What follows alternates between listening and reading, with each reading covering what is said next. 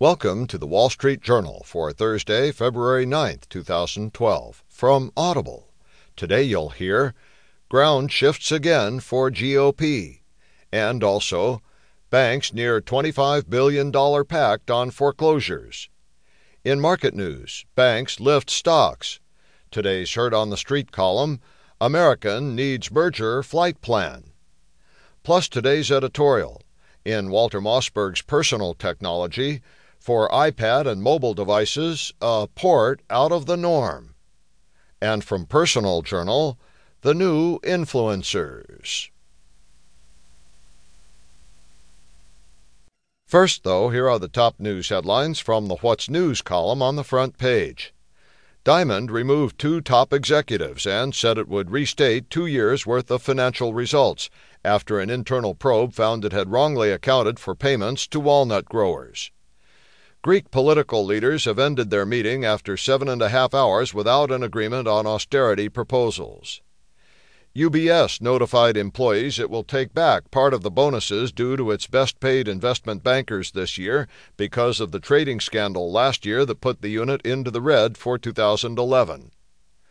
China's consumer price index rose 4.5% in January from a year earlier, faster than the 4.1% rise in December, data from the National Bureau of Statistics showed.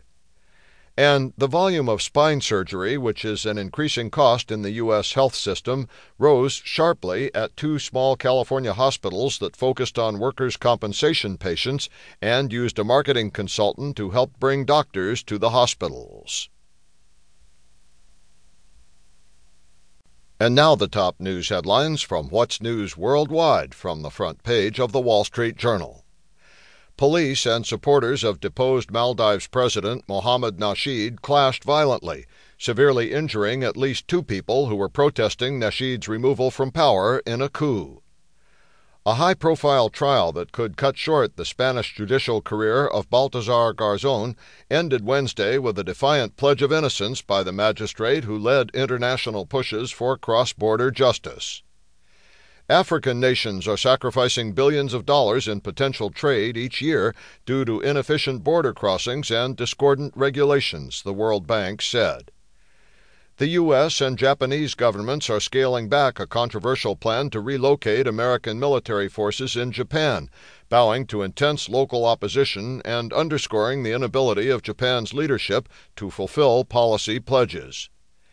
In Beijing, Canadian Prime Minister Harper pledged closer trade ties with China, even as he pressed Beijing over its recent decision to block a UN Security Council resolution against Syria's government.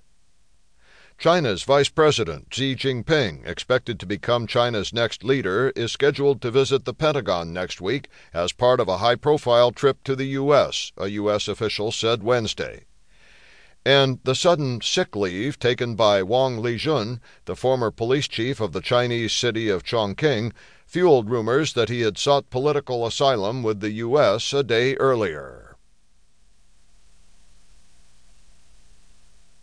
From the Tech Center section of the Wall Street Journal online, these headlines Groupon reported a surprise net loss for the fourth quarter. Shares fell more than 10% after hours. Yahoo's new CEO, Scott Thompson, aims to turn around the Internet company, at least in part by making it less dependent on its core online ad business. Apple is again frustrating legions of application developers by replicating its regime for mobile devices in the world of desktop software. Google is close to launching a cloud storage service that would rival one of Silicon Valley's hottest startups, cloud storage provider Dropbox, according to people familiar with the matter. And Mark Zuckerberg and Sheryl Sandberg, Facebook's top two executives, are in line for target bonuses of 45% of their salary plus other base wages, according to a federal filing. From the front page of today's journal, ground shifts again for GOP. Romney regroups after Santorum's wins expose lingering concerns among base by Janet Hook and Neil King, Jr. Mitt Romney sought to shake off his bruising losses in three battleground states as his campaign promised Wednesday to spend heavily on coming contests to regain his position as the frontrunner for the Republican presidential nomination.